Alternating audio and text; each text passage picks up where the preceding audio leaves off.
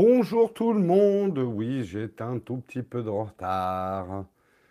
J'avais pas vu les minutes passer. Et je me suis fait avoir. J'espère que vous allez bien. Bonjour à tous. Est-ce que vous m'entendez bien? Est-ce que vous me voyez bien? 5 sur 5 Nickel, merci Samuel. Et oui, Marion n'est toujours pas avec nous. Marion est toujours encore bien malade. Euh, enfin, ça, ça va mieux, hein, je vous rassure, mais vous savez ce que c'est qu'un très gros rhume? Hein, il, faut, faut pas mal de temps pour s'en remettre. Et elle n'a pas une voix, euh, on va dire, très radiophonique. Mais vous devriez la retrouver, ça c'est sûr, normalement, euh, mercredi. Puisque moi, mercredi, je ne serai pas dispo. Donc euh, c'est Marion qui va vous présenter Texcop mercredi et on commence en remerciant nos tipeurs, nos contributeurs du jour. Aujourd'hui, j'aimerais remercier Panwerion, David, Ak, euh, H, Akbe, Akbe euh, et Joseph. Merci à vous les contributeurs, sans qui nous n'existerions pas. J'espère que vous allez bien en ce lundi matin. J'ai une drôle de lumière là. Je vais essayer d'améliorer un petit peu les choses. Ne bougez pas. Euh, Comme j'ai pas ouvert les volets, je me prends la lumière blanche un peu directe dans la gueule. On va essayer d'améliorer ça. Euh, non, c'est pas là. Hop. Euh, c'est pas là non plus. Ah voilà, lumière. Euh, ta, ta, ta, je commence à en avoir beaucoup. Des you. Voilà, c'est celle-là que je veux améliorer. On va l'amener un tout petit peu dans les jaunes, pas trop. C'est un tout petit peu mieux là, c'est plus chaleureux, je trouve. Un petit peu jaune. Oh, allez. Le mieux est l'ennemi du bien. On va mettre un tout petit peu de blanc en plus. Hop. Et on va baisser un tout petit peu son intensité. Voilà qui est mieux. Allez, on va faire comme ça. Et de quoi on va parler ce matin dans Texcope? Eh bien, nous allons parler de pas mal de choses. Ça, c'est la petite phrase pour le temps que j'ouvre mon sommaire. On va parler effectivement suite et certainement pas fin. Euh, il y a pas mal de grosses histoires hein, en ce moment qui vont être euh, à, plusieurs euh, Enfin, on va en parler, je pense, dans les jours à venir encore. Euh, effectivement, l'histoire d'Uber, de la voiture d'Uber, euh, qui a écrasé, il n'y a pas d'autre mot, euh, une, une, une, passante. cette fois, c'est le CEO de Waymo, donc le grand concurrent. Vous savez que Uber et Waymo ont, eu un gros procès qui finalement s'est conclu par un accord, mais enfin ils restent quand même très très rivaux sur le sujet, qui dit que leur technologie aurait permis euh, d'éviter ce passant et que, euh, bah, en gros, on se demande vraiment ce qui s'est passé, parce que maintenant qu'on commence euh, à avoir les images, on voit la situation, on est très loin de ce que j'avais décrit le premier jour où on avait parlé de cette histoire. Euh, de quelque chose qui paraissait difficile à éviter. Là, ça paraît pas si difficile que ça à éviter. Bref, ça sera le déroulé de l'histoire et on en parlera. On parlera également, alors là, il va y avoir, c'est un sujet à tiroir parce que euh, c'est vraiment la grosse histoire Facebook. Euh, on a presque envie de dire un réveil un petit peu de tout le monde à la situation. Il en sortira probablement de bonnes choses, mais pour l'instant, pour Facebook, il en sort un peu que euh, des sauts de merde qui se prennent sur la gueule. Mérité, en grande partie, oui, en tout cas selon moi. Euh, bref, dans les divers articles qu'on traitera autour de cette histoire Facebook et, euh, et du Cambridge Analytica, Facebook s'offre une page de pub dans la presse pour s'excuser à nouveau. Donc là, on voit qu'ils sont quand même en mode un petit peu RP panique. Euh, on discutera justement un peu de ça, situation de crise, comment gérer ça. On parlera d'un d'un nouveau scandale qui est en train d'émerger, c'est que les gens, justement, avec le delay de Facebook, sont en train de delay de Facebook et s'aperçoivent justement de l'ampleur des données euh, que Facebook enregistre et notamment que l'application enregistre les appels et les SMS. Attention, vous allez beaucoup lire ce titre. Facebook enregistre les appels et les SMS. Je le dis tout de suite, non. N'enregistre pas vos appels et vos SMS. Il enregistre vos temps d'appels et vos temps de SMS. C'est déjà une énorme nuance. Il ne scripte pas ce que vous êtes en train de dire à votre tati. Hein. Euh, mais bien sûr, beaucoup de titres de presse vont euh, et de blogs vont titrer ça enregistre vos appels et vos SMS. Mais déjà le fait qu'il enregistre, on verra que c'est un petit peu plus compliqué que ça parce que ça fait ça le fait pas sur tous les smartphones et ça n'a pas été à toutes les époques. Euh, et euh, on terminera justement sur... Enfin non, il y a encore deux articles après, parce que l'histoire Facebook prend un peu toute l'actu euh, l'actu web en ce moment. On parlera de ce qui s'est passé vendredi. Moi, j'avoue qu'il m'a fait éclater de rire, parce que j'ai vraiment suivi en direct ce que Elon Musk a fait avec les pages Facebook de Tesla et de SpaceX. Ça s'est déroulé sur Twitter. Et il a, il a bien suivi la consigne delete Facebook. Euh, mais euh, je, vous, je vous raconterai un petit peu, euh, peu l'histoire. On parlera également des CNIL européennes qui se mobilisent autour du scandale Cambridge Analytica. On a envie de dire c'est vraiment le, le, le, gros truc qui fait, qui fait réagir, mais bon, on verra, on analysera un petit peu, mais d'une manière plutôt salutaire. Voilà, donc gros dossier Facebook aujourd'hui, vous allez en bouffer. On parlera également de Huawei, Huawei qui est lâché par tous les revendeurs aux États-Unis. Euh, on parlera un petit peu de ça. Est-ce que c'est vraiment de l'anti-espionnage ou de la protection euh, de marché à l'américaine? On parlera aussi du Galaxy S9, le Galaxy S9 qui aurait un sérieux problème, un sérieux problème que je vais confirmer puisque je l'ai là. Euh, on en parlera un petit peu. donc sur le, Galaxy S9 et en mon âme et conscience, je vous le dis tout de suite, je ne vous recommande pas de l'acheter tout de suite. Euh, et on terminera avec Steven Spielberg qui dit que les films qui sortent en SVOD, les films Netflix notamment, ne méritent pas un Oscar. On terminera avec ce débat-là. Voilà, gros, gros, gros Texcope bien dodu. Donc, je vous propose de commencer tout de suite. On va terminer à 10h. Arrêtez de vous moquer. Je, vais essayer, je vais essayer de pas terminer à 10h. De toute façon, je peux pas. Oh non, je viens de l'acheter. Désolé, Philippe j'ai plutôt une mauvaise nouvelle. Surtout si tu as acheté le S9 Plus. Après, ça n'a pas l'air d'être sur tous les modèles, donc il faut que tu creuses les doigts. Mais on en parlera tout à l'heure. Vous êtes pessimiste, la chatroom. C'est pas comme si j'allais commencer le Texcope en sortant déjà du sujet, en vous racontant mon week-end ou en perdant du temps. Hein C'est pas du tout mon genre.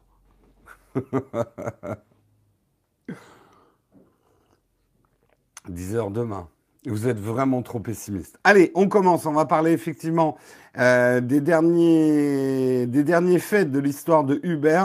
Petit rappel pour ceux qui n'étaient pour ceux qui n'étaient pas là, euh, effectivement, en fin de semaine dernière, euh, une voiture autonome d'Uber a renversé, c'est en Arizona, c'est ça, je me souviens plus maintenant.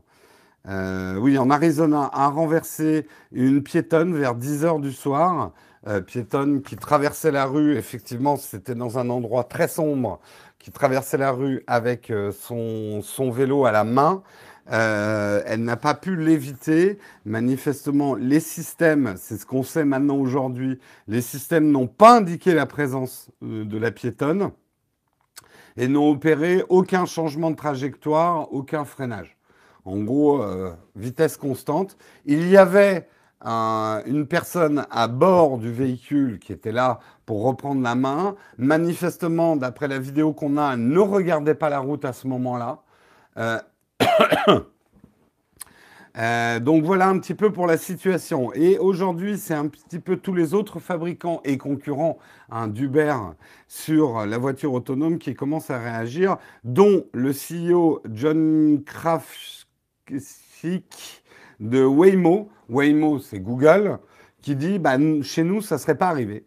Euh, on, a euh, des, on a les technologies qui empêchent ce genre euh, d'accident. On ne comprend pas ce qui s'est passé. D'autres ont réagi, tous ceux qui fabriquent effectivement les capteurs, le LIDAR notamment. LIDAR, c'est vraiment tout le système de vision, de radar de ces voitures autonomes.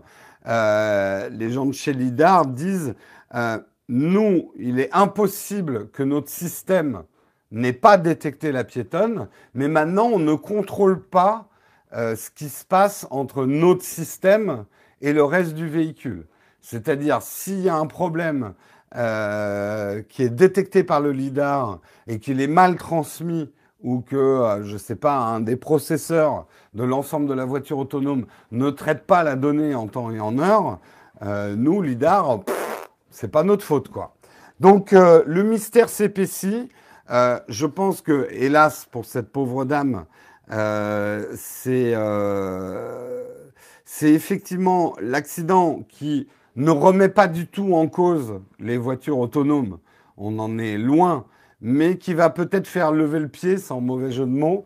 En tout cas, assurer peut-être des triplements, des quadruplements euh, de sécurité de ces systèmes-là. Il est de plus en plus surprenant quand on voit la situation dans laquelle euh, était le véhicule, que cette piétonne n'ait pas pu être évitée, euh, qu'il n'y ait pas eu un freinage. Il y avait manifestement le temps, en tout cas pour euh, diminuer la vitesse du véhicule suffisamment pour peut-être diminuer un petit peu le choc, ou vu que le véhicule avait l'air d'être sur une voie, en tout cas a priori deux ou trois voies, qu'il y avait, on ne sait pas hein, s'il y avait d'autres véhicules derrière, mais qui auraient pu faire une embardée ou en tout cas éviter euh, la piétonne, qui avait quand même une trajectoire qui était calculable aussi. Euh, donc le mystère quand même s'épaissit. On est très loin, on est très loin. Non, c'est pas le conducteur a priori qui est responsable euh, dans cette situation. Pour l'instant, et ça aussi, tu fais bien d'aborder le sujet. on va voir aussi comment ça va se passer d'un point de vue légal. A priori, c'est Uber qui est responsable, ceux qui ont développé la technologie. Est-ce qu'Uber, lui, va pouvoir se, va se retourner contre d'autres fabricants de cette technologie, voire contre le développeur ou les développeurs euh, de l'application? Euh, Ça, c'est justement des histoires qui vont se dérouler. On va voir effectivement comment ça va se passer entre Uber, la famille de la victime euh, et les responsabilités dans cet accident. Et je pense que ça sera euh, intéressant, euh, c'est un peu sordide à dire, mais que ça va être fondamental justement parce que il y a certainement voilà des lois qui vont s'adapter à ce genre de situation. C'est la première fois. C'est la première fois effectivement qu'il y a un accident de ce type. Euh, et je le redis, contrairement à ce qu'on pensait au début, et même ce que la police euh, disait, euh, le deuxième jour, la police disait c'était un accident difficilement évitable pour le véhicule, blablabla, blablabla. Bla, bla, bla. C'est très très remis en cause. Hein. Là, manifestement, il y a eu un problème. Il y a eu un gros problème avec le véhicule.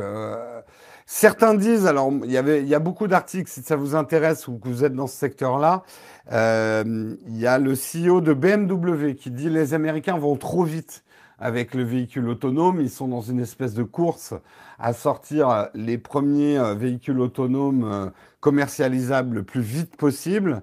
Et du coup, toutes les protections ne sont pas prises, toutes les sécurités ne sont pas prises. Mais il précise également que ça ne freinera pas et que de toute façon maintenant il n'y a plus aucun constructeur automobile euh, qui ne dit pas que c'est l'avenir, euh, que le véhicule autonome, euh, tout le monde travaille dessus. Il n'y a pas un seul constructeur automobile qui dit nous on fera pas des véhicules autonomes. Ça, faudrait, c'est là aussi je vais être sordide en disant ça, mais je pense qu'il faudrait écrabouiller beaucoup de gens pour que ça s'arrête. Parce que n'oublions pas, hein, il y en a qui vont dire, mais c'est dangereux, ces véhicules. Est-ce qu'un humain aurait pu l'éviter? Alors, a priori, cette situation-là, certains disent, oui, un humain l'aurait évité. Elle apparaît quand même dans les phares euh, à une certaine distance.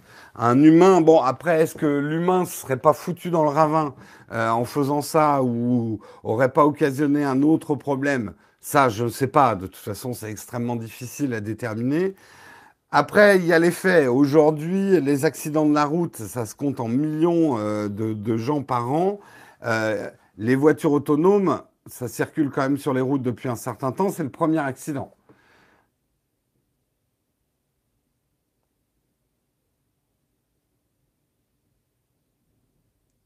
Oui, désolé sur tous mes jeux de mots, ça ne freinera pas, etc.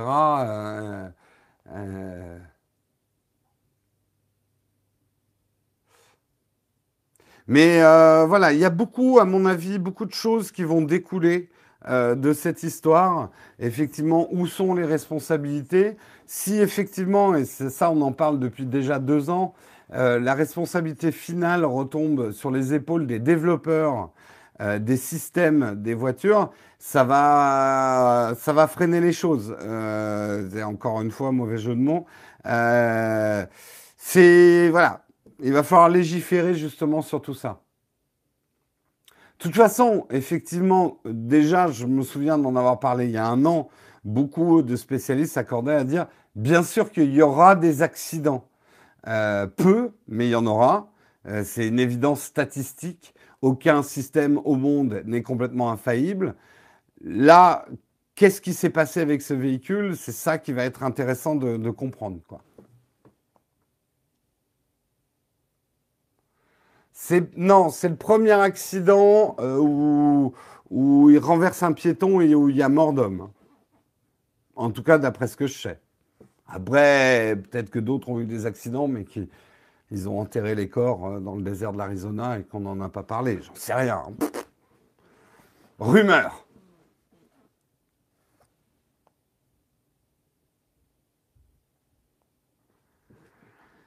N'oublions pas quand même, enfin c'est là où il faut, euh, n'oubliez pas que ces histoires font appel à des peurs ancestrales, on va dire, de véhicules autonomes. Mon Dieu, ces robots qui nous écrasent, c'est horrible. Mais n'oubliez pas aujourd'hui que l'ensemble de, l'automobile est une grande faucheuse. C'est bien pire que les accidents d'avion et que d'ailleurs, je pense, tous les autres véhicules motorisés. Les morts accidentelles en voiture, c'est un carnage. Euh, on n'en parle pas parce que, enfin, on essaye d'oublier parce que c'est des véhicules quotidiens. Euh, mais euh, pour une personne qui a été renversée dans l'Arizona, regardez dans la même journée en Arizona le nombre de personnes qui ont eu des accidents de voiture.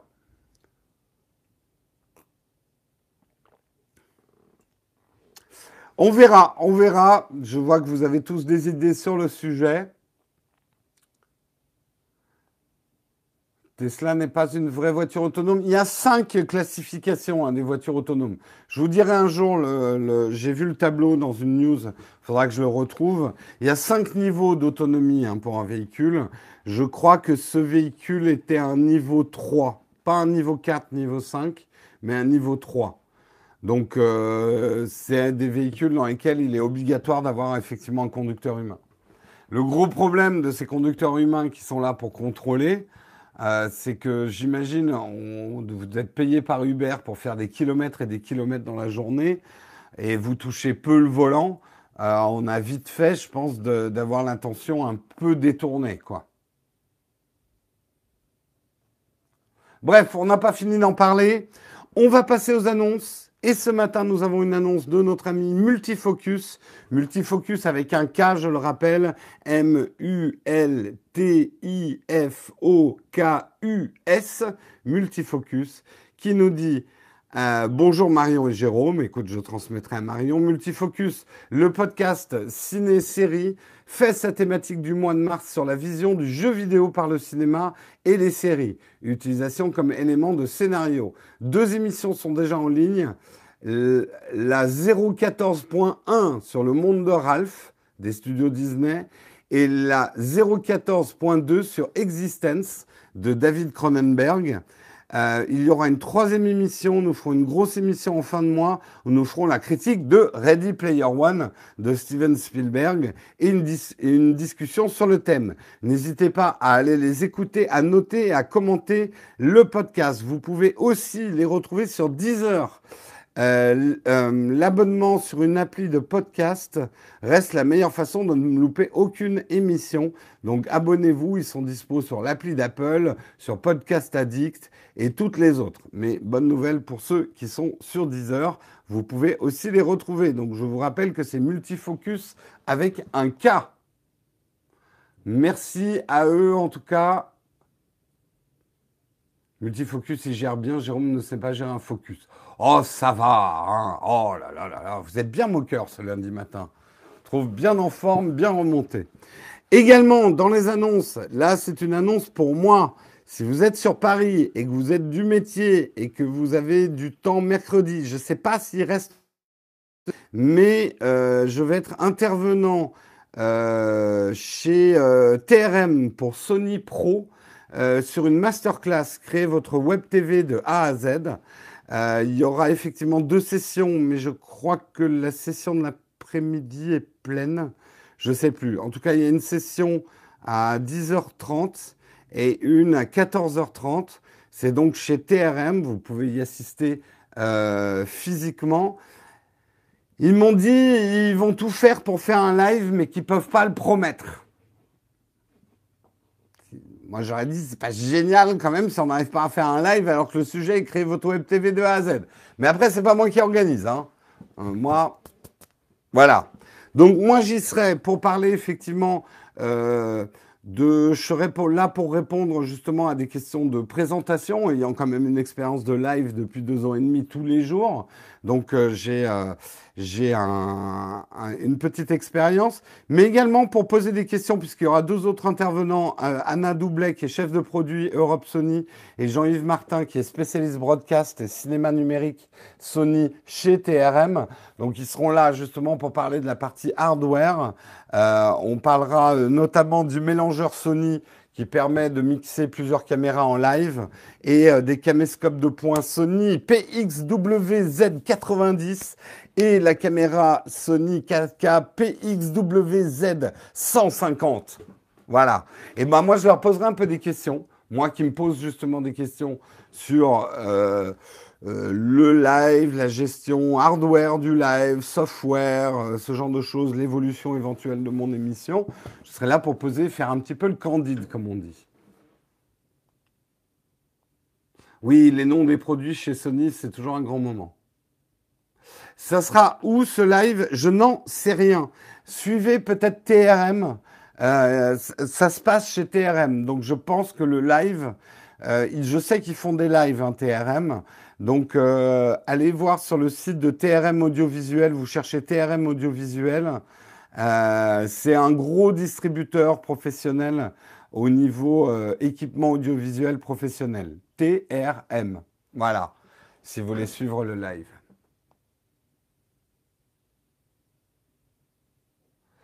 Euh, le truc, moi j'ai demandé hein, qu'il y ait un A7 III, ou en tout cas un A7 quelconque.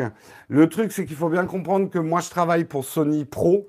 Et en fait, Sony Pro, c'est toutes les caméras pro de chez Sony. C'est pas les caméras grand public. Euh, je sais, ça peut paraître débile, mais tout ce qui est A7 et tout ça est géré par une autre division de Sony. Euh, alors non, c'est pas un concurrent de SOS Ciné. Au contraire, TRM on travaille avec SOS. Il faut savoir que SOS achète tout son matos chez TRM, en fait. Donc, c'est pas du tout un concurrent, au contraire. D'ailleurs, Albert sera là hein, aussi euh, à la masterclass. Il ne sera pas intervenant, mais il sera là.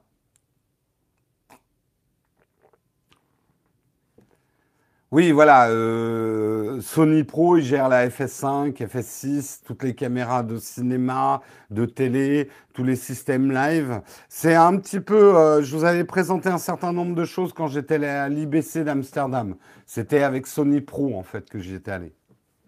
Hélas, Sony Pro et Sony grand public, euh, vous savez, ces grandes entreprises, nous on essaye hein, d'avoir plus de contact avec Sony grand public, mais c'est pas évident. Voilà. Voilà, fin de la parenthèse des annonces. J'enchaîne parce qu'effectivement, il est déjà 8h26, on va jamais sortir de ce Texcope. On va parler effectivement de Facebook, Facebook qui s'enlise, Facebook qui est pris dans un shitstorm de RP, hein, c'est le terme technique, shitstorm de RP. Euh, je ne vais pas vous refaire toute l'histoire, hein, vous avez dû lire ce qui se passe. On en a parlé toute la semaine dernière. Les nouveaux rebondissements, c'est que Mark Zuckerberg et les dirigeants de Facebook sont très très mal même vis-à-vis de leurs actionnaires, puisque le, titre en bourse a perdu jusqu'à 14% euh, cette semaine. Donc ça fait plus de 50 milliards de dollars de capitalisation boursière euh, qui partent, je déteste cette expression, qui partent en fumée. Non, en tout cas ils ont perdu 50 millions de capitalisation boursière. Ça ne veut pas dire qu'ils ont perdu 50 milliards, pardon, pas 50 millions. Ça ne veut pas dire qu'ils ont perdu, on leur a pas pris 50 millions de dollars. Ils valent moins 50 milliards de dollars. Putain, j'y arriverai pas. Ils, valent moins de 50 milliards de dollars en capitalisation boursière, en valeur boursière, euh, en ayant perdu 14%. Euh, donc, pour réagir à ça, ben, Facebook commence à lever les pare-feux, etc. Là, je pense que Mark Zuckerberg commence à avoir des gouttes de sueur sur son front reptilien. merde. Putain je devais pas le dire. Ah, on est un tout petit nombre à le savoir. Ça doit pas être divulgué, ça, que Mark Zuckerberg est un reptilien. Putain. Ah Je me fais toujours avoir. vous le direz pas, hein, vous le répétez pas. Ça reste entre nous. Hein. On est d'accord. Bref, il s'est acheté une pleine page de puces. De puces. oh putain. Petite gorgée de thé. Hein. Vous me speedez là, la chatroom, vous êtes là, ah, on va terminer en retard, on va terminer en retard. Oui, on va terminer en retard, ok? C'est un fait, on arrête d'en parler. Bon. La théorie des reptiliens a été inventée par les hommes dauphins pour brouiller les pistes. Hé, hey, t'as tout à fait raison. Mais les hommes dauphins, on connaît leur grand ennemi, les requins guêpes. Bref. Euh, Facebook s'est donc acheté des pages de pub et pas une page de pub dans la presse pour s'excuser. Donc euh, c'est vraiment un mea culpa de la part de Facebook qui dit nous avons une responsabilité, protégez vos données. Si nous n'y arrivons pas, nous ne les méritons pas. Donc c'est vraiment qu'on est mauvais, on est mauvais, on n'a pas protégé vos données.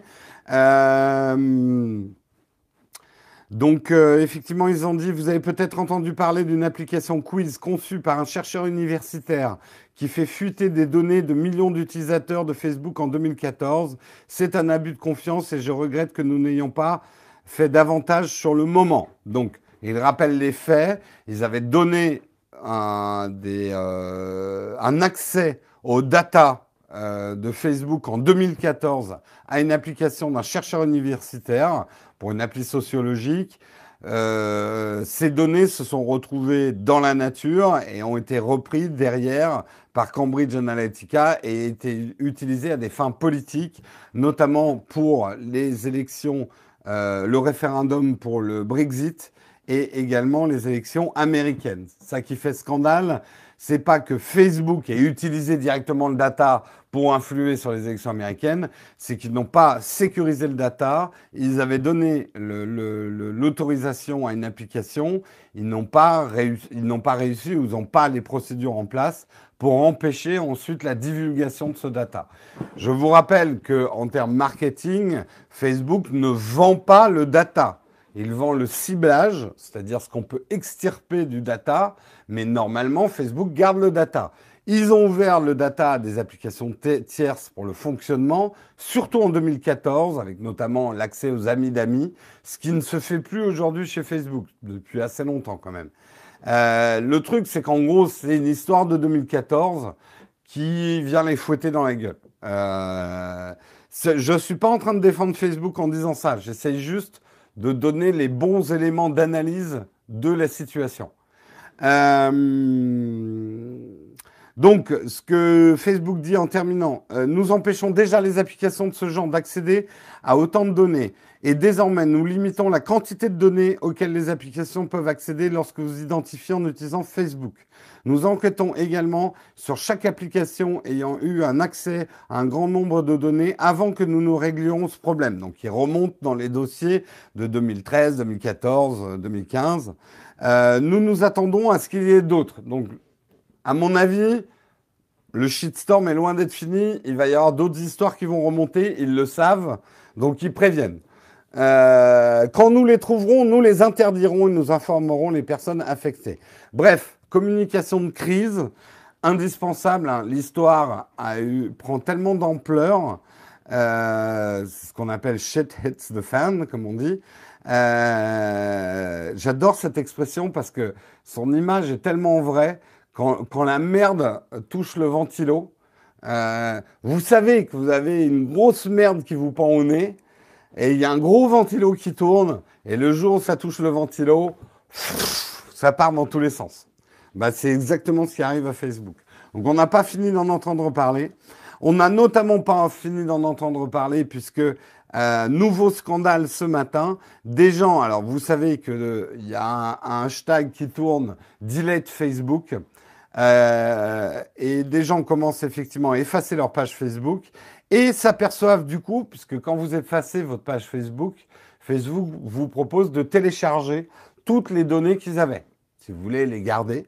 Et les gens s'aperçoivent vraiment de ce que prend Facebook comme, euh, comme, euh, comme données. Et notamment, euh, on, on, retrouvait parmi les données les dates et les heures des appels téléphoniques et des textos, des SMS. Alors, là, je le redis pour ceux qui n'étaient pas là pendant le sommaire. Vous allez beaucoup lire aujourd'hui Facebook enregistrait vos appels et vos SMS. Non, ça c'est un titre, on va dire, un petit peu putaclic. Euh, le vrai titre, mais qui serait un peu long, c'est Facebook enregistrait les dates et les heures des appels et des SMS. Mais n'enregistrait pas le contenu des appels et des SMS. Alors, attention, ça le fait dans plusieurs situations et ça ne le fait pas pour tout le monde. D'abord, on ne comprend pas bien, mais a priori, ça ne le faisait que entre novembre 2016 et juillet 2017. Donc, c'est probablement un, un, truc qui a arrêté Facebook. OK? Ça ne le fait que sur Android. Ça ne le fait pas sur iOS. Ça, on sait que sur iOS, ce genre de données, un iPhone ne permet pas de les transmettre effectivement à des applications. Ce qui est possible sur un Android peut-être plus maintenant. C'est quelque chose peut-être à vérifier au niveau Android. Parce qu'Android, de coup, s'est renforcé hein, depuis aussi au niveau de la protection. Et ça l'a fait que chez certaines personnes et que sur certains appels. On ne comprend pas très bien. Et ça le faisait, pour terminer, aux gens qui avaient donné l'autorisation à Facebook euh, d'avoir accès à leurs contacts. Donc, si vous avez donné accès à vos contacts sur Facebook, euh, Facebook est susceptible entre euh, novembre 2016 et juillet 2017 d'avoir enregistré les heures euh, de vos appels et de vos SMS. Alors, à quoi ça servait? C'est une excellente question. D'après les gens de, Facebook, mais je ne crois pas qu'il y ait eu de réponse officielle hein, pour l'instant sur Facebook. tout ça était lié en fait à la gestion de tes contacts. À partir du moment où ça donnait accès à tes contacts et que Facebook part de l'hypothèse qu'il... Vous savez, ça permet notamment de synchroniser vos contacts dans le carnet d'adresses et tout ça. Euh, euh, bah, c'était un service et j'avoue, moi, qui était... Je l'ai fait, hein. Moi, ils doivent voir enregistrer... Ah bah non, j'étais sur iOS, donc. Mais je l'ai fait parce que ça permet de synchroniser euh, notamment tes contacts avec Facebook, notamment par exemple de réactualiser la vignette de tes, contacts par rapport à leurs nouvelles photos de profil. C'est con, mais pour moi, c'est assez pratique comme manip. Euh, euh, dit que Facebook a fait un démenti sur la collecte des appels et des SMS, data. On verra. Donc, ok, dernière nouvelle en tout cas de TechCrunch, c'est que Facebook ferai un démenti sur ce que je suis en train de vous raconter. Donc, c'est de la nouvelle fraîche. C'est, c'est, c'est, c'est encore du cacamou, là. Sans permission. Alors, peut-être que c'est ça la subtilité. Facebook, euh, peut-être, est en train de dire on ne prenait pas les heures des appels et des SMS sans en avoir l'autorisation. C'est ce que j'ai dit.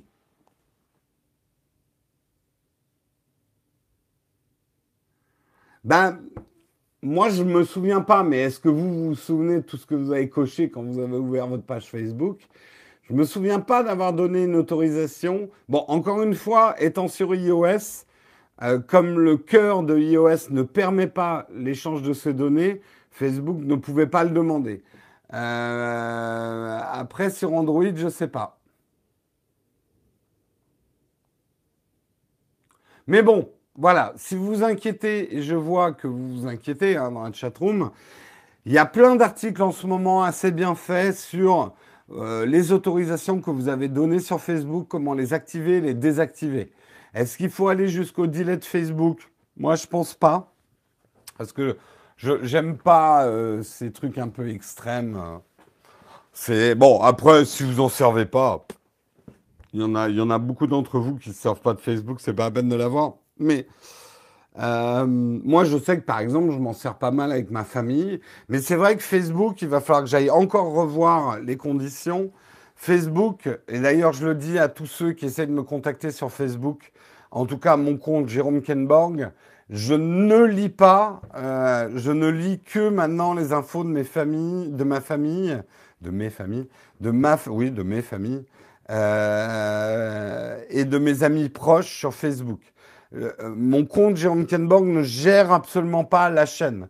Donc ceux qui ont perdu du temps, j'en suis désolé pour eux, à m'écrire des euh, des longs messages pour me demander des trucs de matos et tout ça sur Facebook, vous perdez votre temps. Je ne les lis même pas. Ma boîte est débordée de ce genre de trucs. J'ai absolument pas le temps. Je le dis tous les jours, mais il faut savoir que problème, tous les jours, il y a des nouvelles personnes.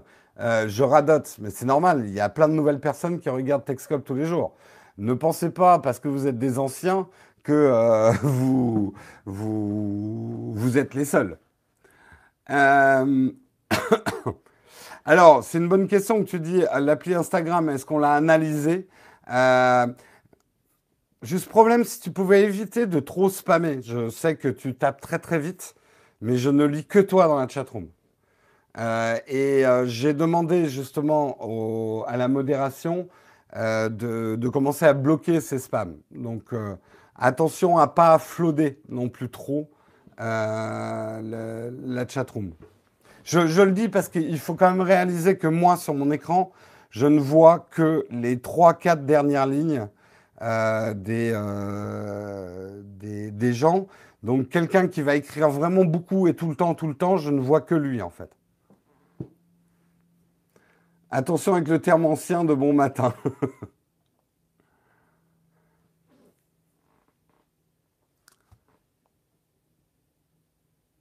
Peut-être un mode ralenti. J'ai pas le contrôle là-dessus. Je peux pas activer ou désactiver des modes ralentis.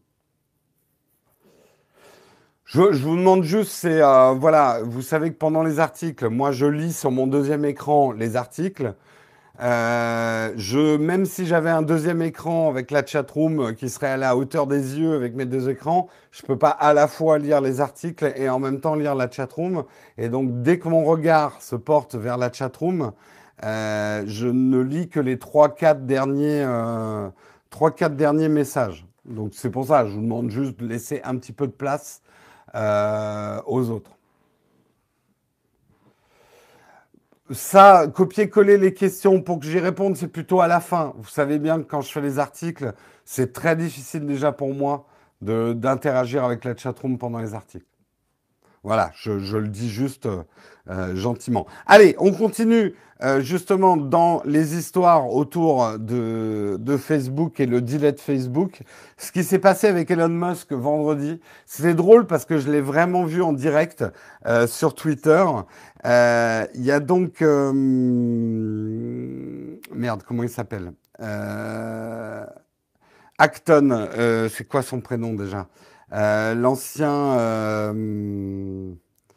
l'ancien euh, Brian, Brian Acton, qui est le cofondateur de WhatsApp, qui a fait un premier tweet qui disait It is time, delete Facebook. Je vous en avais déjà parlé. Et il y a Elon Musk qui a répondu What's Facebook? C'est quoi Facebook Et là, il y a un des followers d'Elon Musk qui l'a pris à partie, qui a fait, en gros, je vous traduis, ouais, euh, t'es bien rigolo, Elon Musk, mais euh, t'as qu'à euh, faire un delete de la page SpaceX euh, sur Facebook si t'es un homme. Et là, Elon Musk s'est pas démonté, il a répondu j'avais même pas réalisé qu'on avait une page SpaceX sur Facebook, je vais le faire. Et boum, genre une heure après, la page Tesla et la page SpaceX de Facebook disparaissaient, avaient été delete. Euh, donc on peut pas dire qu'Elon Musk ne fait pas ce qu'il a promis. Ça a dû mettre un, un, petit groupe, je pense, de CM au chômage. Hein, une petite pensée pour eux. Euh, les deux qui géraient Euh, ouais. Alors, il faut savoir qu'il y, a un grief. Hein. Il y a un vieux grief entre Facebook et Elon Musk. Ne l'oublions pas. Il est certainement pas community manager. C'est quand même le patron. Et je pense qu'Elon Musk, il prend son téléphone, il fait delete, euh, la page SpaceX et, euh, Tesla de Facebook. Euh, T'as pas un CM qui dit derrière, non, c'est mon boulot, merde.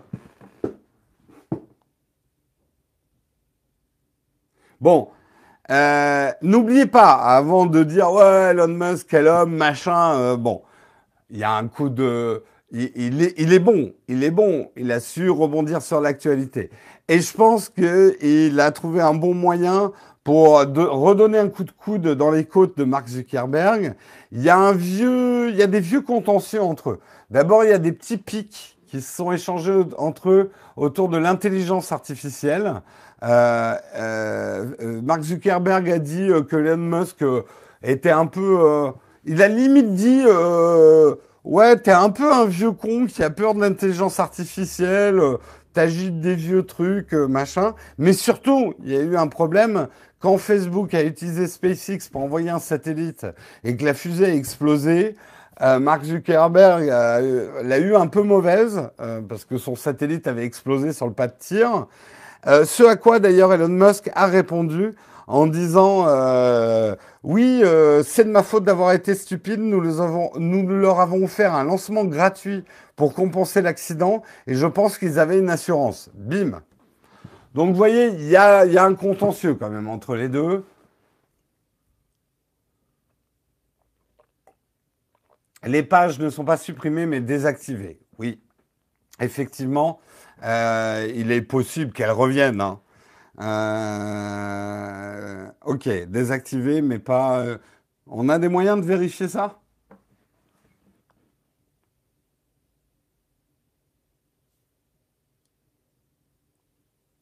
Ils peuvent pas s'aimer comme tout le monde, ces geeks?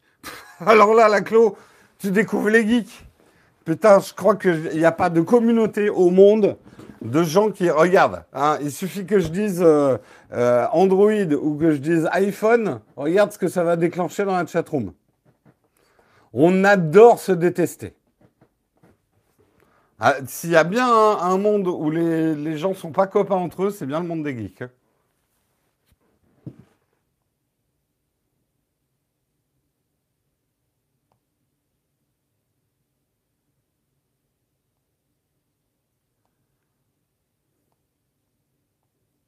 Tout le monde se déteste dans toutes les communautés. Exactement. Nous sommes tous des haters en puissance. Allez, je continue juste. Alors, je vais aller vite sur le dernier article autour de Facebook. Effectivement, toute cette histoire, le scandale de Cambridge Analytica, réveille les CNIL européennes. Euh, notamment la, hum, une enquête, et euh, pas que européenne d'ailleurs, la Commission fédérale de commerce aux États-Unis se réveille, et la Commission nationale de l'informatique et des libertés, euh, l'équivalent anglais de la Commission nationale de l'informatique et des libertés, a déclaré le 17 mars enquêter sur les circonstances dans lesquelles les données de Facebook ont pu être acquises et utilisées illégalement. Tout ça pour dire, dans tout mal, il y a un bien, et cette histoire est certainement euh, pas top pour Facebook, même si tant mieux, ça va les obliger à peut-être beaucoup plus de transparence sur la gestion de nos données et faire beaucoup plus attention. Euh... et que euh, ça va probablement donner lieu à des textes de loi, comme nous, on commence à avoir en France, hein, des réglementations sur la gestion de nos données et le respect de la vie privée euh, qui vont être un peu plus fermes.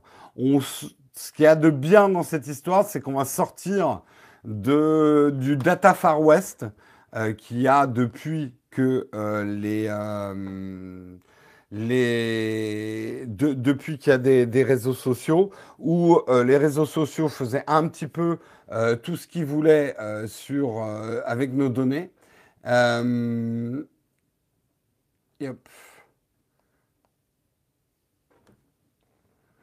Pour une entreprise. Mais justement, euh, Bezado, c'est ce qu'il va y avoir de bien. C'est que je pense que ce qu'il va y avoir de bien avec cette histoire, c'est que euh, l'espèce d'ignorance crasse qu'il y avait entre le public et ces sociétés de Ouais, file-moi tes services gratuits. Ouais, prends mon data. Je sais pas trop ce que tu prends, mais vas-y. Ça va plus. Ça va plus. Euh, on s'aperçoit, et là où ça a été grave avec cette histoire, c'est que si nos données sont utilisées contre nous dans des élections, dans la politique, euh, alors au niveau marketing, c'est déjà chiant. Hein. Euh, on se dit merde, on est traqué par la pub, mais on va dire c'est pas, euh, voilà, nos démocraties n'en sont pas ébranlées. Par contre, l'élection du Brexit, l'élection américaine, on sait les problèmes constitutionnels même qu'elles ont posés, on s'est aperçu, et, et, ouais, je vais en froisser certains dans la chatroom, mais je vous regarde même pas, mais c'est ce que je pense, qu'il y a eu beaucoup de similitudes entre le référendum du Brexit, les élections américaines, où surtout on a basculé dans un monde où les contre-vérités, voire les intox, prenaient plus de place que des réalités. Et que ça, ça a été fait notamment par des bots dans les réseaux sociaux, mais également par une très bonne connaissance des réseaux sociaux pour relayer les rumeurs et rendre certaines informations intox, euh, plus, leur donner plus de puissance que la réalité des choses.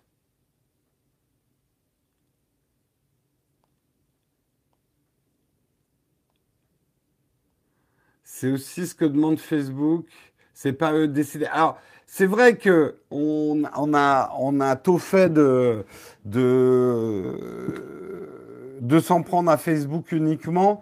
Facebook n'arrête pas de dire et avait prévenu il y a quelques années, ne nous donnez pas ces responsabilités-là. Euh, ça, c'est des responsabilités étatiques. Il faut effectivement que les États aient des instances et des lois autour de cette protection de données. C'est pas à nous, Facebook, de décider ce qu'il y a de bien ou de pas bien. On est une entreprise privée. Euh, ne nous donnez pas cette responsabilité. L'état de fait, c'est qu'aujourd'hui, ils l'ont, la responsabilité.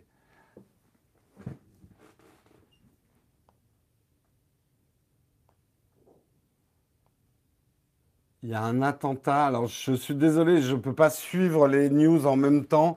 Je ne sais pas, oui, il y a peut-être un attentat en ce moment. Euh, euh, à ce moment-là, relayer l'info au lieu de juste de dire qu'il y a un attentat. Euh, où, quand, où, est-ce que c'est en ce moment Mais si vous interrompez le Texcope avec une news comme ça, vérifiez vos sources hein.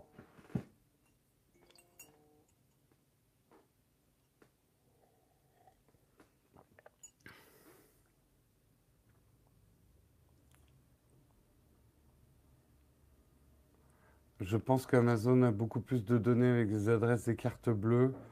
C'est pas une question de. Oui, les attentats à Trèbes et Carcassonne, oui, je suis au courant, mais quel, quel est le rapport? Mais quel est le rapport là avec, euh, avec ce que je suis en train de dire avec Facebook?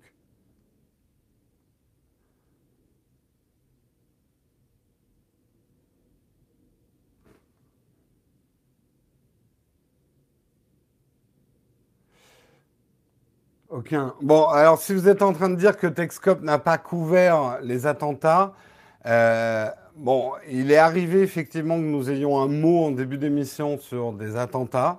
Là, le fait est, c'est qu'on n'en a pas eu parce que ça s'est passé euh, pendant une journée. Euh, J'en ai pas parlé le lendemain matin. On en parle quand il y a des articles. Là, il n'y a, a, pas eu de rapport ni avec les réseaux sociaux ni avec la tech. Pour ça qu'on n'en a pas parlé. Mais je rappelle que Techscope est une émission euh, sur la tech quand même, euh, et qu'il faut qu'il y ait un rapport entre l'actualité et la tech. Je sais, ça nous est arrivé ou de rendre des hommages ou d'en parler en intro dans certaines émissions. Euh, ça n'a pas été fait pour cet attentat-là, c'est vrai. Euh, ça, c'est au moment où ça s'est passé, on n'était pas en train de faire un Texcope. Voilà. Bref.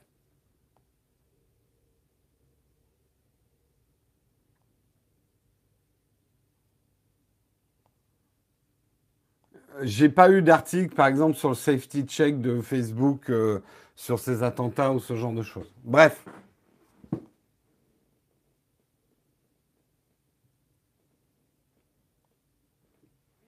Bref, bref, bref.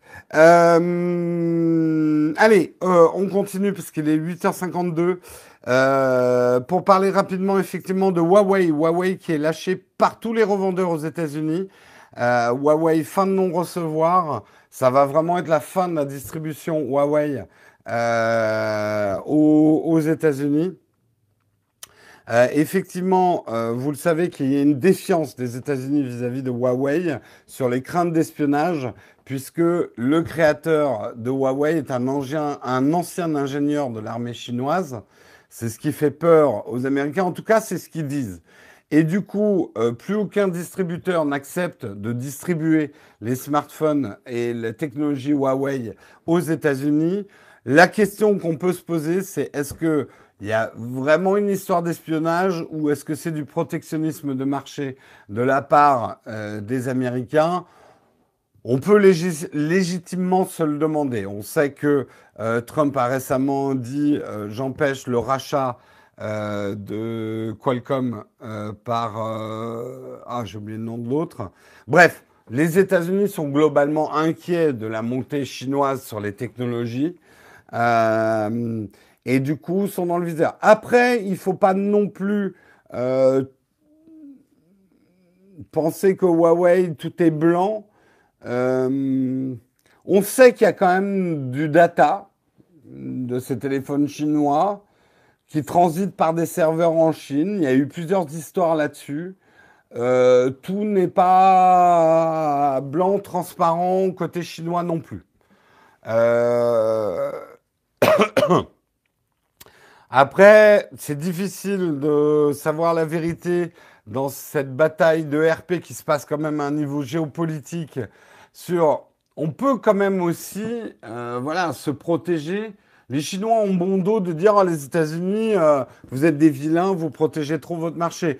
Faut pas oublier que les Chinois protègent bien leur marché aussi. Hein.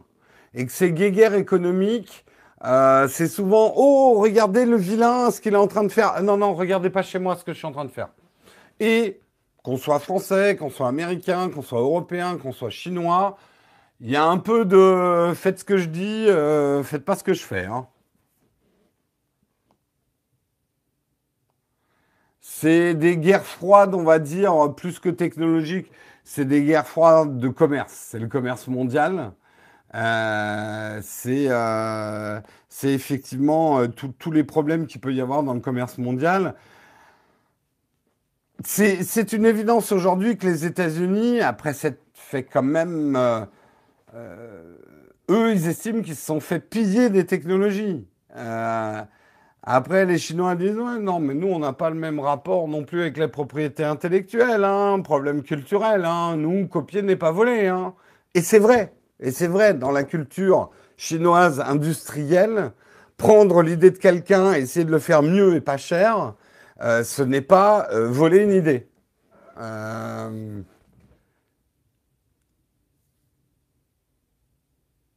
donc, donc voilà, en tout cas, Huawei ne sera pas distribué aux États-Unis. donc c'est la fin de l'aventure américaine pour Huawei, en tout cas pour l'instant.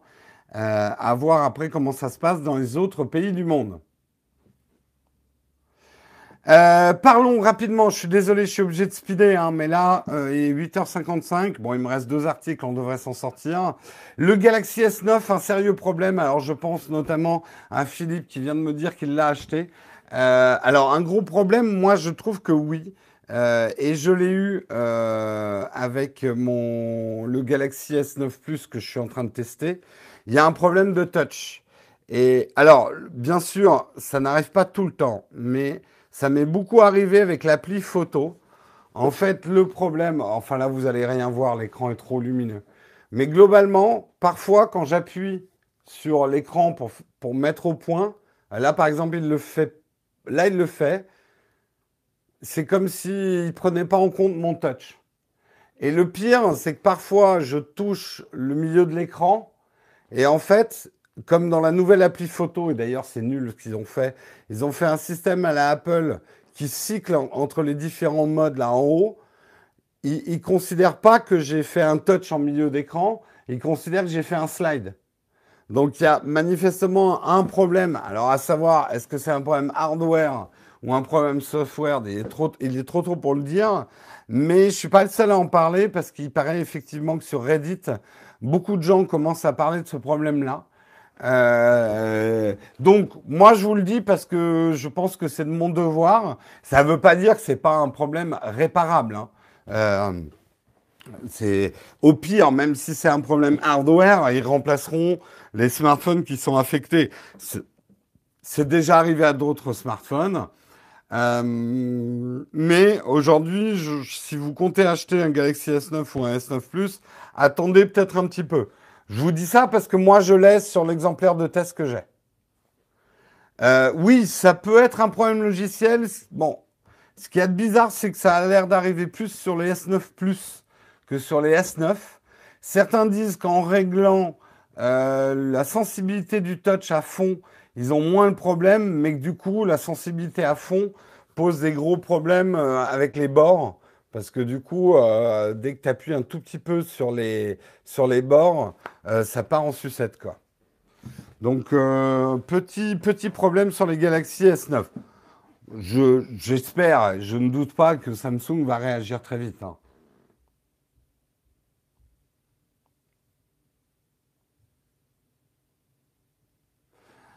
Ça sera réparé avec une mise à jour, c'est pas un défaut de construction. Bon bah écoute, en tout cas on le souhaite.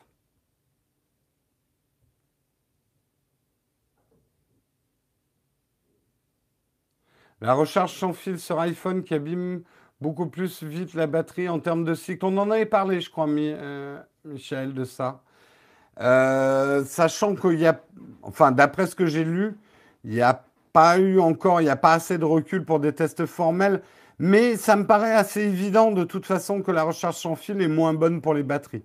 Parce que comme c'est des petites recharges qu'on fait ponctuellement, moi c'est pour ça que hmm, c'est pas encore rentré vraiment dans mes mœurs, hein, la, la recharge sans fil.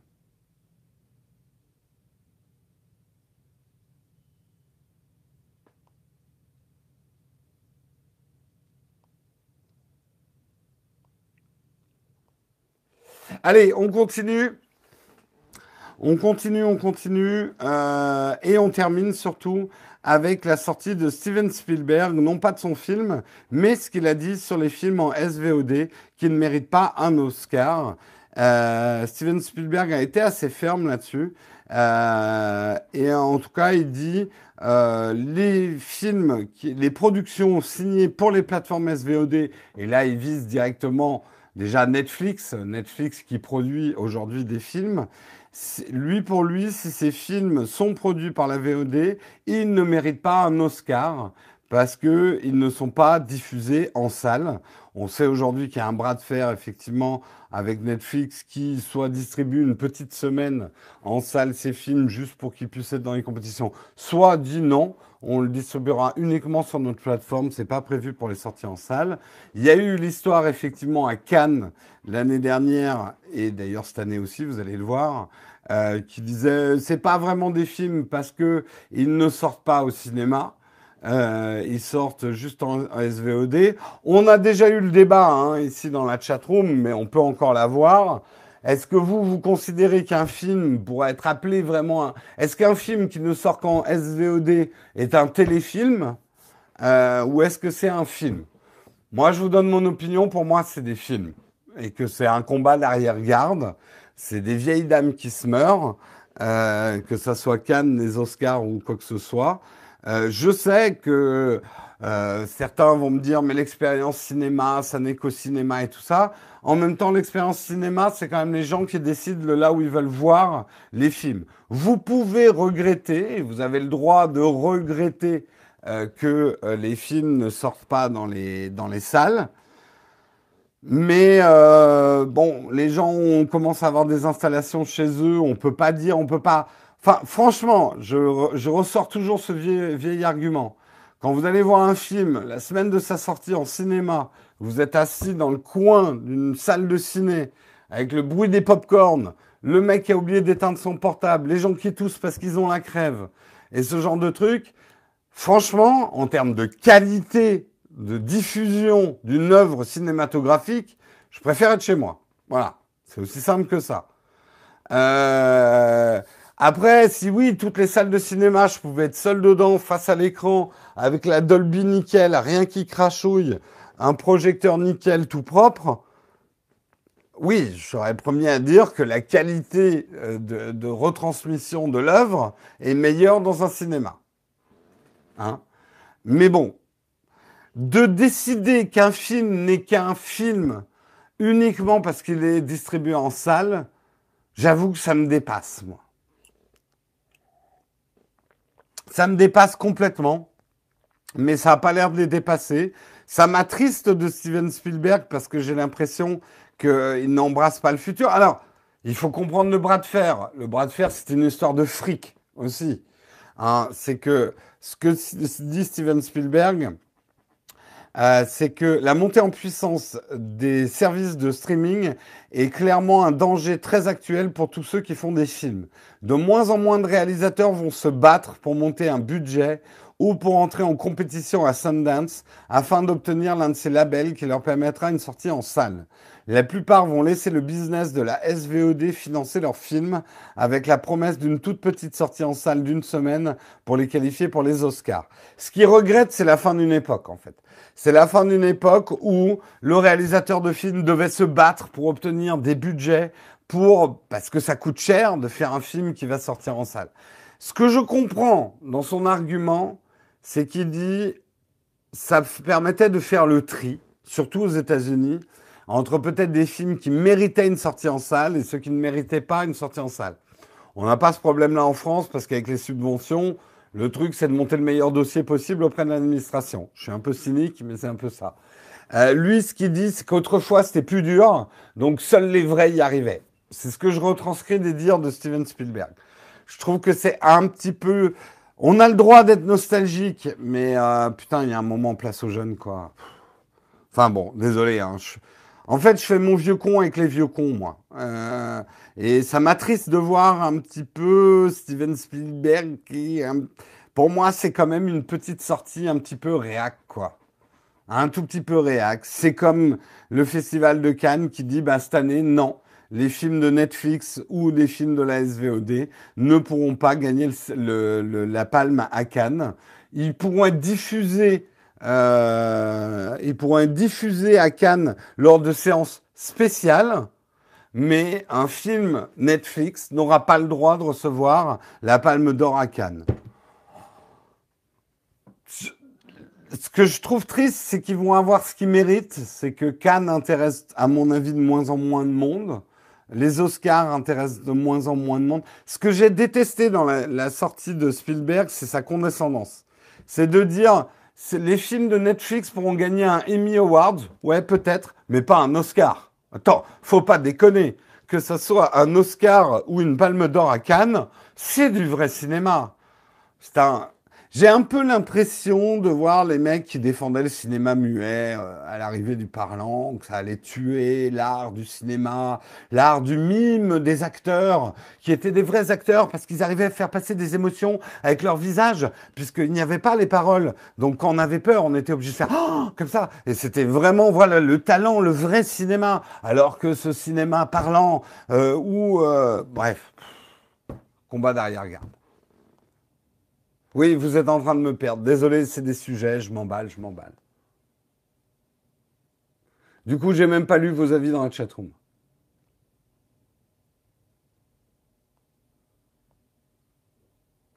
Ça donne surtout le pouvoir à ces services de choisir quel film sort ou sort pas. Je ne suis pas sûr qu'il soit gagnant dans l'affaire.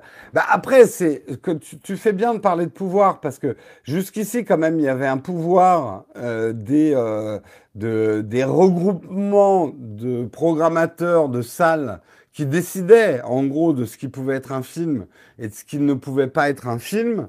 Aujourd'hui, on peut dire c'est ce, ce pouvoir justement est en train de se transmettre. Alors, ça représente des dangers aussi euh, à la SVOD, sachant qu'il y aura il y a plus de concurrents. Quand on sait que maintenant même YouTube va produire un film là, euh, j'ai lu la news, euh, YouTube va produire un vrai film de cinéma entre guillemets. Euh, donc voilà, c'est pas bon pour notre tension. Ah, il y en a qui s'inquiètent de ma tension.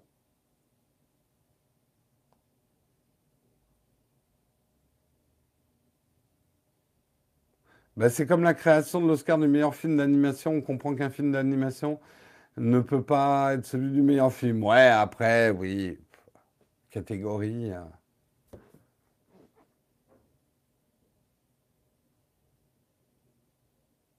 Dommage qu'il y ait uniquement de la production, de la création américaine. C'est pas vrai. Euh, c'est pas vrai. en tout cas, en France, euh, alors c'est le bon côté de notre exception culturelle. Euh, il y a quand même pas mal de productions françaises. Il y a beaucoup de merde, mais pas que. Arrêtez de me sortir camping ou tout ça à chaque. Oui, il y a de la merde qui sort, ça c'est sûr. Mais il y a des bons films français. Après, il y a de la merde française, ça c'est sûr aussi. Enfin, vous n'allez pas me dire non plus que le cinéma américain, il n'y a pas des merdes. Hein. La chronologie des médias, ouais. Donc euh, non, euh, moi, moi encore une fois, hein, l'exception culturelle française et la chronologie des médias, je trouve que le fond est bon parce qu'on est un des seuls pays européens à avoir réussi à garder une production nationale euh, à bout de bras, à bout d'impôts surtout, ça c'est le problème. Euh, mais ça nous permet quand même d'avoir une production nationale qui, qui, tient son rang, quoi. Euh, et c'était un peu obligatoire, sachant que nous, on fait pas de la production dans la langue de Shakespeare. Euh, mais même les studios anglais, euh, maintenant les studios anglais, c'est devenu des studios américains. Hein. Bref, euh, donc je suis pas contre, je suis pas contre la protection, une forme de protection pour soutenir la création nationale. Après, je trouve qu'il y a de la gâche, quoi.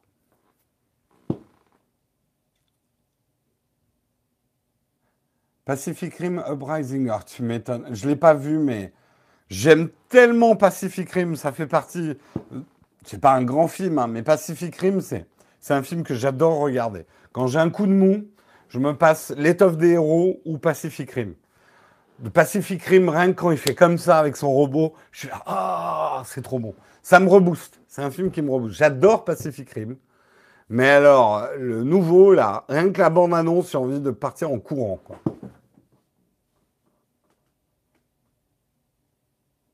Ah, il y a eu un super chat. Euh, alors, je remonte dans le super chat. Oula, il est loin le super chat. Il est loin, il est loin. Merci Nicolas pour ton super chat.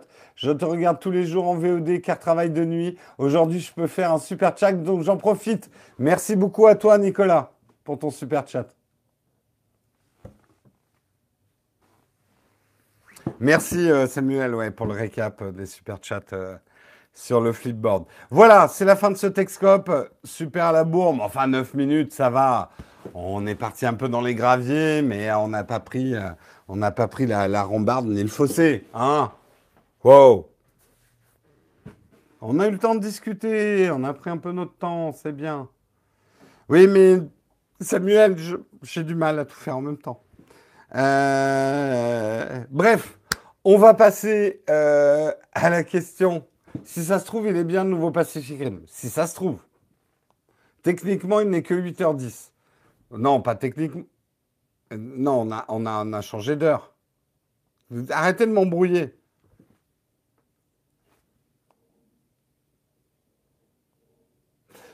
On va passer aux questions, mais avant tout, on a une question platinium, une question platinium de JP Life qui me demande Bonjour à tous, euh, bonjour à toutes et tous. Ma question est euh, une demande de conseil d'achat. Quel casque conseilles-tu Quel casque que conseilles-tu pour contrôler le son durant mes tournages et mes montages? Merci de ta réponse et bravo la Timothée pour leur taf. Bravo la Timothée, effectivement un tonnerre d'applaudissements pour la Timothée. Écoute, euh, JP Life, c'est une excellente question à laquelle je ne peux pas répondre. Je t'explique. Euh, en fait, moi aussi, je cherche. Euh, alors, le, le truc, c'est que je connais pas les noms de mes. Je connais pas bien les noms des cas. En fait, JP Live, voilà. Il faudrait que tu me poses la question sur la messagerie Tipeee pour que je puisse rechercher le nom des casques. Parce que là, de tête, je pourrais pas te donner. Je te donnerai le nom du casque de, de monitoring que j'utilise, qui est très bien, qui a un son neutre, euh, mais j'ai oublié sa référence. Donc il faudrait que tu me reposes la question sur la messagerie Tipeee.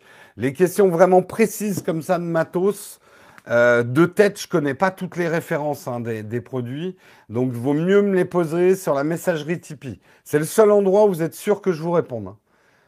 Euh, non, c'est pas un Sony MDR, justement. Sony MDR, c'est celui de Marion. J'allais en conseiller un autre. Euh, mais euh, là où je dis que c'est une question qui m'intéresse, en fait, pour un projet dont je n'ai pas le droit de vous parler pour l'instant, je cherche également une référence de casques de monitoring, donc qui ont un son neutre, pas d'embellissement euh, dans les graves ou dans les aigus, un son neutre, mais qui soit réducteur de bruit. Je ne sais pas si ça existe. Donc ceux par hasard qui s'y connaissent, envoyez-moi un tweet, parce que là je ne vais pas retenir. Hein. Envoyez-moi un tweet avec des références. L'idée c'est vraiment un casque de monitoring, mais qui aurait une réduction de bruit active. Euh, j'ai besoin de, savoir si ça existe parce que j'en ai besoin pour un, projet. La Jouve, tu me dis le Sennheiser HD 25. Eh ben écoute, j'irai voir. Redis-le moi sur Twitter tout à l'heure. Oui, sinon j'irai demander à Pépé Garcia, effectivement.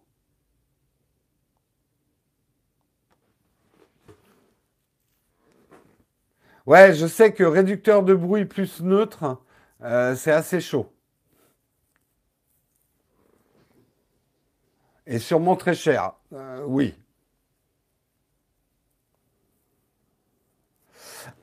Voilà, j'espère avoir répondu un petit peu. JP Live, repose-moi la question donc sur la messagerie Tipeee.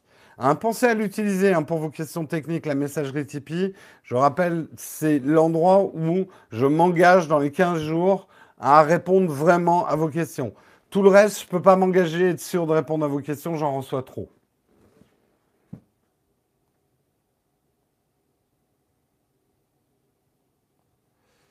Donc euh, n'oubliez pas la procédure. Allez, on passe aux autres questions. Est-ce que vous avez des questions? Vous pouvez les reposer. Tout à l'heure, quelqu'un disait on peut copier-coller nos questions. Ça, c'est plutôt dans la partie euh, questions euh, de la fin. Alors, est-ce que j'ai lu tous les super chats? Alors, alors, il y a eu deux super chats. Pascal qui dit super chat en spam, ça marche. Désolé, hors focus. Euh, merci pour ton, super chat, Pascal. Et Nicolas, donc, qui nous dit Je te regarde tous les jours en VOD car je travaille de nuit. Aujourd'hui, je peux te faire un super chat, donc j'en profite. Super boulot que tu fais. Merci à vous deux pour vos super chats.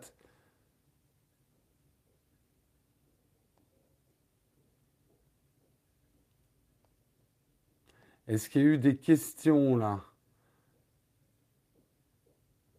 Merci effectivement la modération ce matin. Je sais que ce pas des situations simples, mais je le rappelle, euh, trop intervenir sur une chatroom euh, peut être considéré comme du spam au bout d'un moment. Euh, ça, ça, pourrait se discuter, mais comprenez qu'il faut laisser un peu la place aux autres pour s'exprimer et qu'il y a des gens qui peuvent devenir écrasants dans une chatroom. C'est quoi un super chat? Euh, bah, euh, une, tu peux faire un don effectivement en direct euh, aux, personnes du live. Tu dois avoir, si tu es sur l'appli mobile, je crois que ça marche aussi sur ordi, tu as un petit dollar dans la fenêtre de chat et donc tu peux faire un don en direct. Future innovation sur la chaîne live. Je, je veux rien, je veux pas en parler pour l'instant, Bézo. Je teste des choses. Je sais pas quand ça arrivera il y a des choses dont je ne peux pas vous parler non plus, mais vous allez être au courant assez bientôt. Euh, bref, il y a des changements. Ce qu'il faut que vous compreniez, c'est que je vais fermer la chaîne pendant 15 jours, même les Techscopes, quand on sera en vacances. C'est aussi pour que j'ai le temps de réfléchir avec du recul sur ce que j'ai envie de faire, notamment avec Techscope. Il n'y a pas que Techscope. Sur l'ensemble des lives, comment on gère ça. Euh, c'est un fait aujourd'hui euh, que euh, Techscope est en perte de vitesse. Vous êtes moins regardé Techscope. On ne recrute plus beaucoup de, gens. c'est quelque chose, bah, c'est normal je me pose donc des questions. Est-ce que le format est encore bien adapté? Est-ce qu'on doit changer des choses? Alors, m'envoyez pas tous des mails avec ce que je devrais changer dans Techscope. S'il vous plaît, j'en reçois déjà beaucoup. Euh, je sais que c'est partant d'une très bonne intention de votre part. euh, tout le monde a un avis sur ce que devrait être Texcop et sur ce que je devrais faire et que je devrais avoir trois ordi et machin, etc. Euh, peut-être que je ferai un questionnaire pour vous demander votre avis. peut-être pas. on verra. Il faut que je réfléchisse. Voilà. En tout cas, ça va pas changer tout de suite. Hein. Texcop reste ce qu'il est. voilà. Oui, euh, on perd pas euh, des abonnés, euh, mais il y a moins de gens qui regardent et qui écoutent Texcop qu'avant. Il y a eu un petit tassement, hein, et on, peine à recruter des nouvelles personnes. Alors, est-ce que c'est parce qu'on est sur la chaîne secondaire? Peut-être, j'en sais rien. il faut que j'analyse tout ça. À quand une vidéo nommée Le retour du focus GH6 On verra quand il y aura le GH6.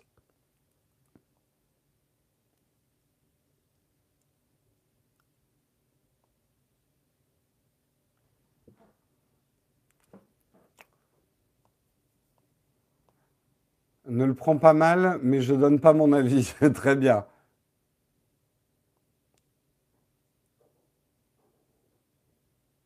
Est-ce que simplement tu n'as pas fait le plein de personnes intéressées? Je pense pas. Je pense quand même que des news tech le matin, euh, il y a plus de potentiel. Aujourd'hui, vous êtes euh, à peu près 2000 à suivre régulièrement Techscope, que ce soit en replay ou en live.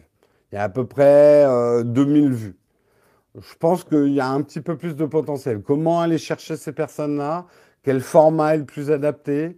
Euh, Il faut que je réfléchisse à ça. Est-ce que j'écoute de la musique en FLAC? Pas du tout. Euh, je ne suis pas du tout sensible à, à la musique haute fidélité parce que je n'ai pas une très bonne oreille. Donc je ne connais pas du tout.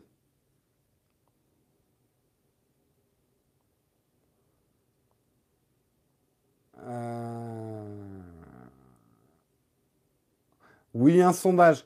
Je me méfie des sondages. J'en ferai peut-être pour, un titre consultatif. Mais tu sais, euh, un créateur de contenu, si je ne faisais que le contenu que les gens me demandaient, euh, ça vous irait pas. C'est pas comme ça que ça marche, quoi, en gros. Reposez, la, la, chatroom a trop défilé.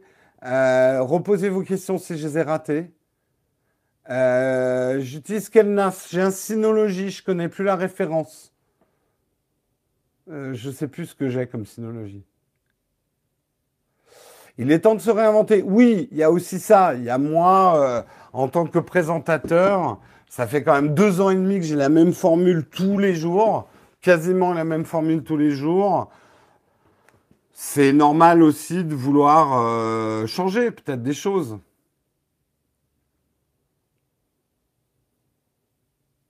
Euh, des vidéos aidées par le CNC débarquent en nombre. Attention, il y a eu une vingtaine de chaînes qui ont été aidées.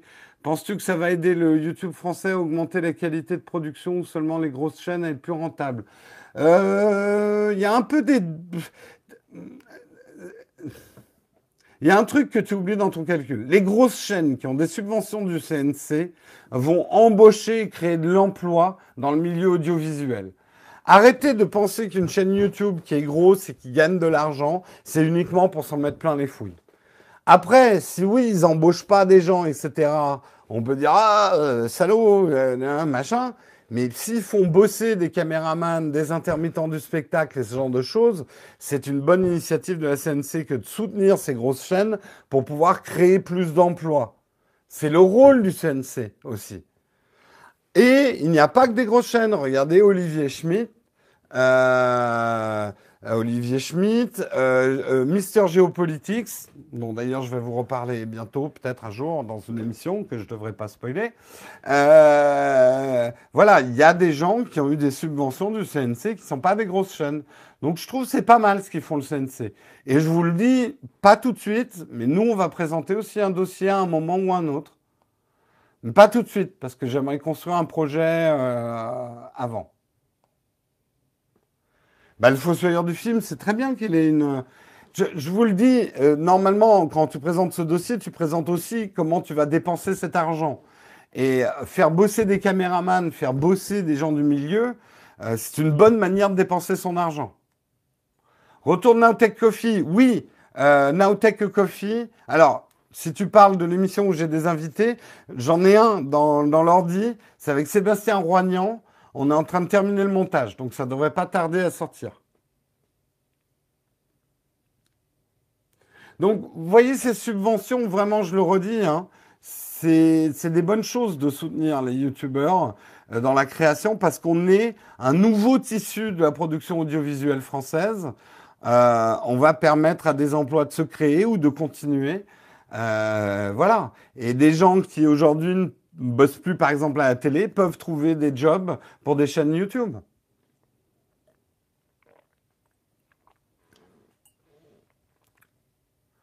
Un Texcope en Klingon. Nartarpan. Je sais pas très bien parler Klingon. Je suis très rouillé en Klingon. Hein. Très très rouillé. Allez, tiens, je vous spoil un truc. Je vous spoil un truc pour l'avenir. Mais j'ai essayé et effectivement, ça marche pas avec smartphone. Regardez ce que je suis en train de tester. Voilà, un micro pour avoir encore un meilleur son hein, que ce qu'on a. Mais ça ne marchera pas effectivement avec la version mobile hein, de Texcope. Euh, ça demandera effectivement une migration vers un autre système de transmission du live. Mais ça, ça devrait faire partie de l'avenir. Voilà. Hein, petit micro façon radio avec le crachoir devant.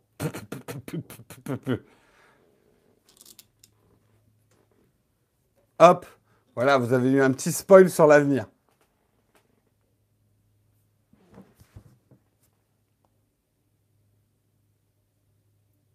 Placement de produits camping-gaz. Jérôme veut embaucher Morandini pour le remplacer le matin. Putain, c'est une bonne idée, ça. N'empêche, je ferai le buzz. On ne voit plus. Ouais, alors c'est un débat que j'ai. Bon, après, euh, ça peut se mettre comme ça, hein, un micro aussi euh, de radio. Je suis pas obligé de parler euh, comme ça dans le micro. Mais je trouve que ça... Alors voilà, on va faire un petit sondage en direct. Est-ce que vous trouvez pas que ça ajoute un petit truc visuel, ça fait plus news, ça fait, ça fait un peu plus radio Est-ce qu'il faut qu'on voit la perche et que je le mette en inversé? Moi, je trouve que ça apporte quelque chose de visuel. Il est moche, il est moche. Oh non, moi je trouve qu'il a, il a un petit look rétro, euh, ce micro euh, de chez Blue.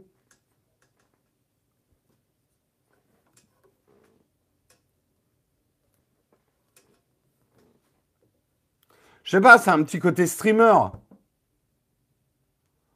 Bah, je suis pas d'accord avec vous, trop lourd visuellement. Franchement, euh, mon mur rouge. À plus bas, ça sera moins bon. Mais non, non, ouais, je suis pas d'accord avec vous. vous voyez, c'est ça le problème des sondages. C'est que je suis pas d'accord avec vous, en fait. Une collaboration avec PewDiePie. PewDiePie Elle le dit plus, ça. Maintenant, c'est Can you do this? Ah Ouais, il faudrait plus que je le mette en mode, euh, en mode perché. Euh, Ouais, faudrait, voilà. Hein Là, ça, le fait plus. Ah, c'est pas mal, remarque, c'est vrai. En mode comme ça. Et bonjour Damien Bonjour les amis David Laparge, Pokémon Voilà, là c'est déjà plus classe.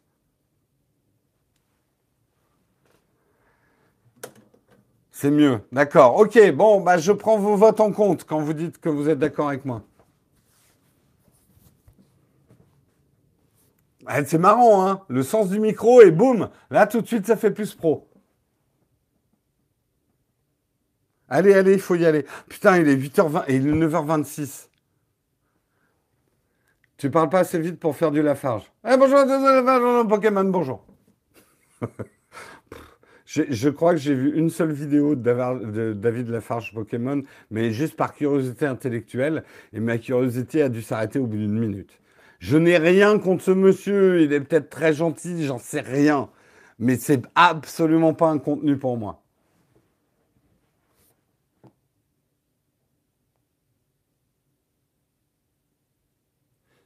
Oui, mais je sais qu'à la télé, ils mettent des micro-cravates. Mais pour moi, Texcope est plus de la radio filmée que de la télé. Voilà, c'est l'idée visuelle que je me fais de Texcope.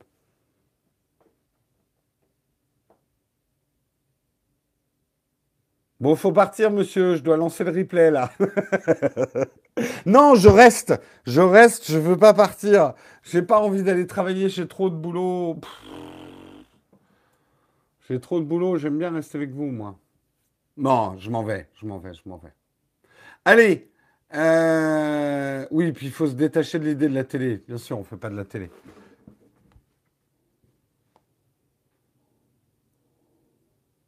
Drop the mic. Et comment il péta son, son ice. Allez, ciao tout le monde. Rendez-vous à demain, à demain matin. Euh, passez une très très bonne journée. Et bon courage à tous. Et à demain matin. Des gros bisous. Ciao tout le monde.